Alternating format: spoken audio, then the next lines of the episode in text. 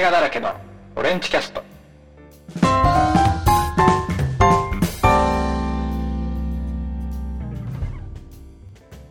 はい、どうも、オレンジです、えー、この番組は聞き流せる映画ブログをコンセプトに、えー、どこにでもいる映画ワンのオレンジが、えー、まあ、映画にまつわる様々な内容を語っていくポッドキャスト番組です。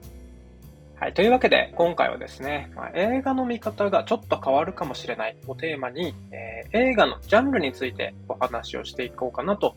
思います。はい、えー、映画のジャンルというとですね、えー、アクションや SF、またファンタジーやホラーなどですね、え、私たちが日々見ている映画っていうのは、様々なジャンルにカテゴライズされて語れ語られているかなと思います。はい、だただですね、え実はそういったジャンルのもっと上の階層にですね、え映画を大きく2つに分けられるそんなジャンルっていうのがあります。はい。それというのが、ハイコンセプトとえソフトストーリーというふうに呼ばれているものです。はい。で、まあ、あまり馴染みのない言葉なので、まあ、どんな映画を指しているのかわからない方も、まあ、多いかと思うんですよね。はい。で、この2つをですね、要約すると、えー、ハイコンセプトイコール、えー、商業映画。また、えー、ソフトストーリーイコール芸術映画という形で言い換えることができます。はい。というわけで、今回はですね、え、ハイコンセプトとソフトストーリーについてを中心にですね、ちょっと深掘りをしていこうかなというふうに思います。でちなみにですね、え、ま、今回の内容なんですけども、えー、映画監督の、三宅隆太さんから、まあ、ちょっと多分に影響を受けています。はい。で、ハイコンセプトと、えー、まあ、ソフトストーリーについてですね、まあ、より深く知りたい方はですね、まあ、ぜひ三宅隆太さんの、まあ、ポッドキャスト番組があるんですけども、えー、スクリプトドクターの作劇ラジオっていうのを、えー、聞いてみてもらえると、もっと深く、え、知れるのかなっていうふうに思います。はい。では、まずですね、まあ、そもそも商業映画、えー、ハイコンセプトですね、っていうのは、まあ、どういう映画のことを指すのか、っていうところについて話していこうと思うんですけども、えー、商業映画っていうのは、えー、外的な葛藤と主人公が向き合う物語というふうに言い換えることができます。はい、外的な葛藤っていうのは何かっていうと、映画の物語においてですね、えー、倒すべきテロリストだったりだとか、たどり着くべき目的地とか、あとま脱出すべき場所などが、えその、え外的な葛藤というものに該当します。例えばですね、えブルース・ウィルス主演の、まあ1990、あ、ごめんなさい、1988年かに公開された、えダイ・ハードは、えー、まあ、とてもハイコンセプト的な映画というふうに言えるんですけども、えー、ダイ・ハードのですね、物語を簡単に説明すると、えー、ロサンゼルスにやってきた、えニューヨーク市警の男性が、まあ、テロリストに巻き込まれてしまって、え単身でそのテロリストをやっつける物語っていうふうに、えなるのかなっていうふうに思います。でここで言うテロリストっていうのが、え外的な葛藤に該当してテロ、テロリストを倒すっていうのが、えー、まあ、映画のゴールになっています。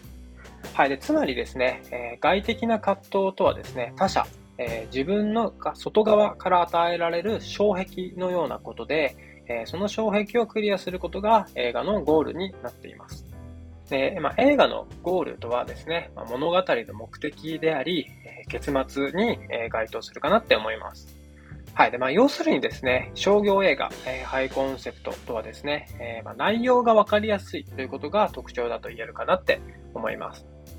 はい。で、内容がわかりやすいということはですね、えー、万人受けをするということであり、まあ、万人受けするということはですね、えー、工業成績が見込めるということになります。はい。で、そんなハイコンセプトの映画は、まあ、2行ぐらいで説明できることがまた特徴で、えー、これをですね、脚本術的、まあ、業界的には、えー、ログライン化できるというふうにも言うようです。はい。で、えー、まあ、ハイコンセプトが、えどんな映画なのかっていうのをまとめると、えー、工業成績をある程度見越した上で制作される映画っていうふうに言えるのかなって思います。はい。なのでですね、まあ、昨今のシネコンで流れているような映画っていうのは、まあ、ほとんどハイコンセプト的な映画なのかなっていうふうに考えることができるんですね。はい。で、対する、えー、芸術映画、えー、ソフトストーリーとはですね、えー、どんな映画を指すかというと、え簡単に、え、要約すると、え、内的な葛藤と主人公が向き合う物語というふうに言い換えることができます。はい、あと、そうですね、えー、ハイコンセプトとは全く対照的で、えー、内的な葛藤と主人公が向き合う物語です。はい、で内的な葛藤とは、えー、何かっていうと、主人公が心の中で抱えている悩みのこと。で、えー、まあ、多くの場合はですね、えー、映画の時間として切り取られている外側。はい、つまり、えー、映画が始まるよりも前、以前の主人公の人生の中で、えその人が抱えた心の問題をテーマにした作品のことを指しています。はい。で、その人の、えー、主人公のですね、えー、心の問題を描いた作品なので、えー、ドラマティックな展開があるわけではなくて、淡々と、えその主人公の生活を描いた作品が多いです。はい。そのためですね、え口頭だったりだとか、え文章で、え説明することがですね、ま、どんな物語なのかっていうのを説明しづらいっていうのが、えソフトストーリーの特徴になります。はい。で、説明しづらいということはですね、え、まあ、分かりづらいっていうことであり、え、これがですね、え、芸術映画っていうのは難解だっていうふうに感じられるゆえんなのかなって思います。例えばですね、えー、ノマドランドだったりだとか、えー、エターナルズなどを監督した、えー、クロエ、クロエジャオ監督の初期作、ザ・ライダーっていう作品があって、これ僕がすごい大好きな映画なんですけども、このザ・ライダーっていう映画は、えー、まあ、とてもソフトストーリー的な映画なのかなっていうふうに思います。はい。で、ザ・ライダーがですね、まあ、どんな映画かっていうのを簡単に説明すると、えー、大怪我を負ってしまって、えー、ロデオができなくなってしまったカウボーイを描いた、えー、作品ということになります。はい。なのでですね、まあ、表面上だけ見ると、え、主人公のですね、何の変哲もない日常を描いた映画っていう風に見ることもできるんですね。はい。で、まあ、劇中独白のようなものもないんですし、えー、まあ、主人公の口数も少なかったりするので、まあ、パッと見何を伝えたいのかっていうのが、まあ、非常に分かりづらい作品ではあります。はい。ただしかしですね、えー、まあ、よく目を凝らしてみると、まあ、もう一度ロデオをやりたい。でも次に怪我をしたらっていうような葛藤が見えてくるんです。はい。まあ、というのもですね、本作は、ま、ロデオで大怪我をしていて、まあ、すでに後遺症が残っている状態で映画がスタートしています。はい。で、もう一度怪我をしてしまうとですね、まあ、半身不随になってしまうことが、まあ、劇中の中で示唆されているんですね。はい。でですね、まあ、普通に考えたら、そんなリスクを背負ってまでですね、もう一度ロデオしたい気持ちがわからないって思う人が、ま、結構多いんじゃないかなって、えー、思います。ただ、えー、僕はですね、まあ、正直この主人公の気持ちがすごい痛いほどわかるんですね。はい。まあ、というのも、まあ、僕もスケートボードでですね、ま、大怪我をしていて、えー、右足にプレートが入っています。で、このプレートっていうのはもう抜くことができなくなっていて、まちょっと骨の状態が悪くて抜くことができなくなっちゃってるんですけども、なんとかリハビリを続けて、えー、今も、え、スケートボードを楽しんでいます。まあ、楽しんでいるんですけども、まあ、やるたびに、えー、痛みは感じているんですね。ゆえにですね、えー、ザ・ライダーの主人公の気持ちっていうのが、えー、僕にはすごく伝わってくるんです。はい。で、まあ、この映画からの教訓はですね、まあ、生きがいになっているものは、どんなリスクを背負ってでも続けていたいっていうことを、まあ、言ってるのかなって思っていて、まあ、映画が終わっても、その明確な答えっていうのが出ません。はい。まあ、このようにですね、えー、ソフトストーリー的な映画っていうのは、まあ、明確な答えが出ないものが多くてですね、まあ、故に何回って言われたり、言われてたりもするんですね。はい。なので、えー、まあ、ザ・ライダーの例の通り、ソフトストーリーっていうのはですね、まあ、ある人にはとことん刺さらない映画、まあ、理解できなかったりだとか、わからない、つまらないっていうことになってくると思うんですけども、まあ、ある人にはとことん刺さらない映画なんですけども、別のある人にとっては生涯ベスト級になり得る映画っていうことが言えるかなって思います。なんていうか、あの、自分の気持ちをですね、代弁してくれているような映画に、えー、きっと出会ったことがあると思うんですけども、まあ、そういう映画っていうのは、えー、自分にとって、えー、まあ、ソフトストーリー的な映画なのかなっていうふうに言えるのかなって思います。はい。で、このようにですね、まあ、全ての劇映画は、まあ、ほぼ例外なく、えー、ソフトストーリーか、えー、ハイコンセプトっていうところに分けることができます。はい。ただしですね、えー、これはソフトストーリーの映画だ。これはハイコンセプトの映画だというようにですね、まあ、はっきりと分けられるわけではなくて、えー、まあ、どちらの成分が多いかっていうですね、まあ、比率のようなものとして考えるといいのかなって思います。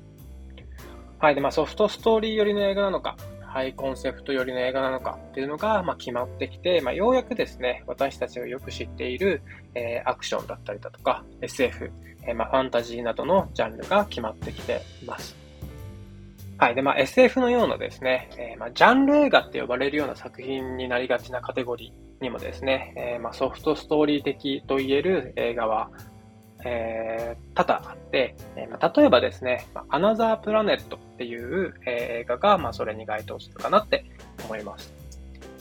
はい。で、アナザープラネットは、まあ、とある事故の加害者になってしまったことで、えー、心の問題を抱えることになってしまった女性が主人公の作品です。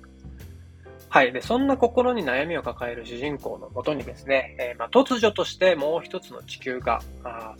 現れます。で、もう一つの地球にはですね、こちら側の地球と全く同じ人々が生活しているんですけども、どうやら、えー、自分が事故を起こしてしまった前の現実が進んでいるっぽいっていうことが、えー、アナザープラネットの大まかな故事です。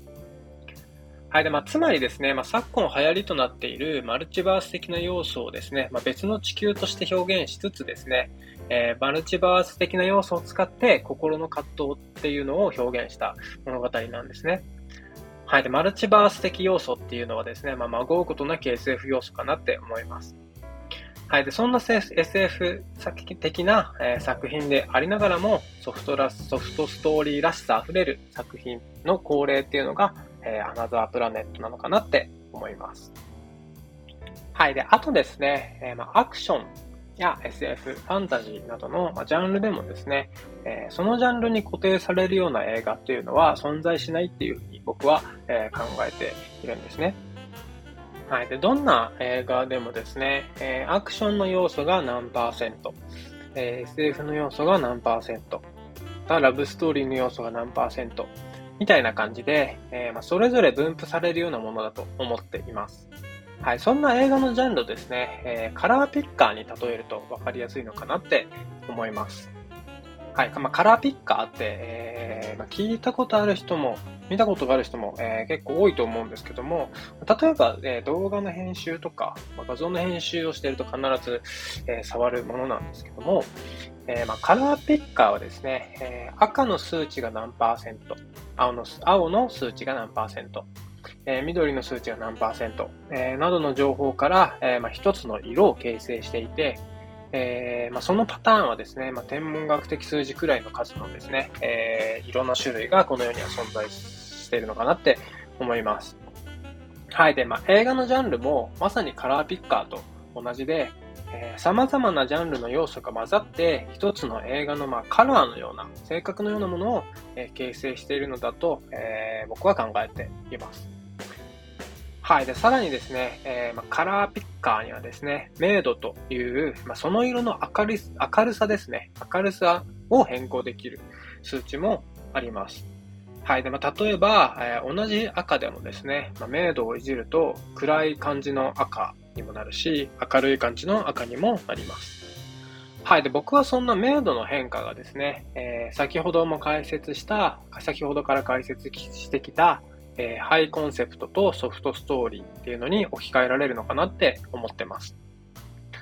はい。で、つまりですね、えー、映画のジャンルと、まあ、一重に言ってもですね、どれかに固定されるもので、どれかに固定されるようなものではなくってですね、